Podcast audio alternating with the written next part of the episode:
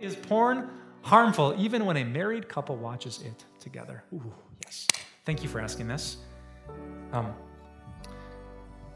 If you don't know, we talk about porn a lot in church because a lot of people talk to me about porn.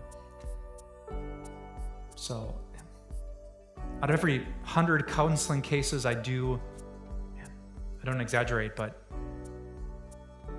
40% of them have a connection to pornography. So something that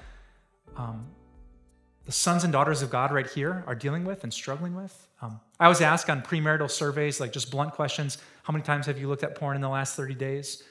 And lots of young Christians at our church, male and female, young and old, it's just a thing. And so the question is porn harmful? My quick answer to that question is absolutely yes, for a whole bunch of reasons. 1 Corinthians chapter 6 says, do not be deceived. The sexually immoral will not inherit the kingdom of God.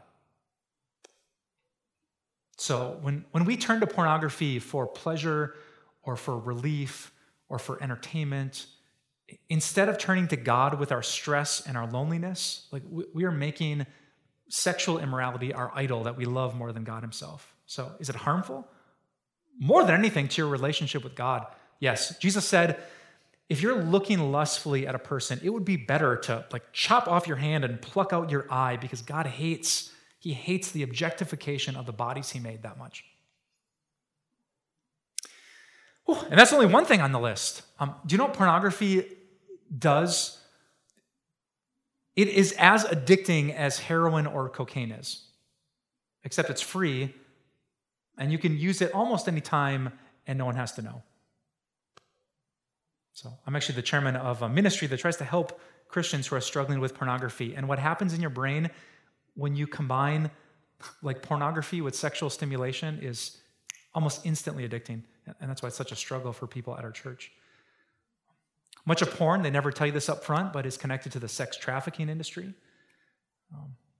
I know someone at our church who got blackmailed through porn and pictures and lost thousands and thousands of dollars. I've seen couples be really damaged. She catches him looking at porn, and now she doesn't feel loved or respected. She has to compete with these surgically enhanced bodies, all of them on the internet. What is she supposed to do? So she feels unloved and dishonored. So is porn harmful? Categorically, yes.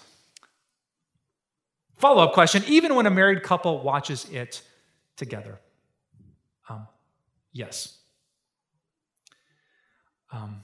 Let me give you some just logical reasons. What happens in porn is acting.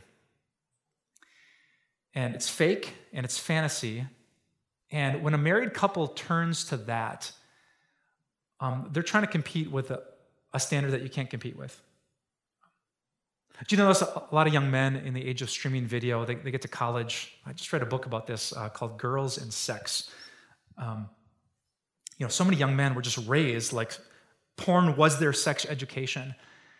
And so when they actually get in a sexual situation, what they're asking, expecting, and demanding of girls is not always comfortable or pleasurable or makes them feel connected, but they feel like that's how it has to be because porn has shaped people that way.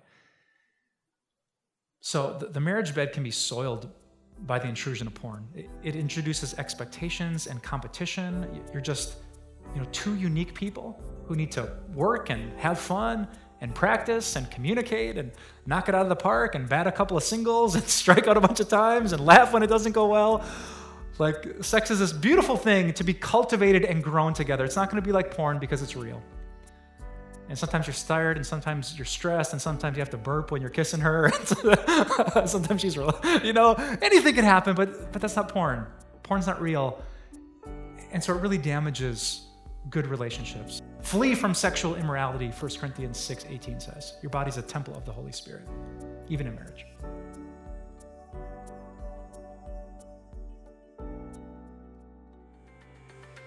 Hey, what's up, everyone? Pastor Mike here. I want to tell you that we have a brand new podcast through Time of Grace. It's called Bible Threads with Dr. Bruce Becker. Bruce is one of my colleagues at Time of Grace, and he has an amazing gift of going deep into God's Word. I think all of us love the simple message that Jesus loves us, and he proved it at the cross. But there is so much when you really dig into the meat of Scripture. And that's what Dr. Becker does in this brand new podcast. So if you want to check it out with me, you can search for Bible Threads wherever you like to enjoy your podcasts. I guarantee it's going to be worth your time as we find these amazing treasures that God has put into His Word.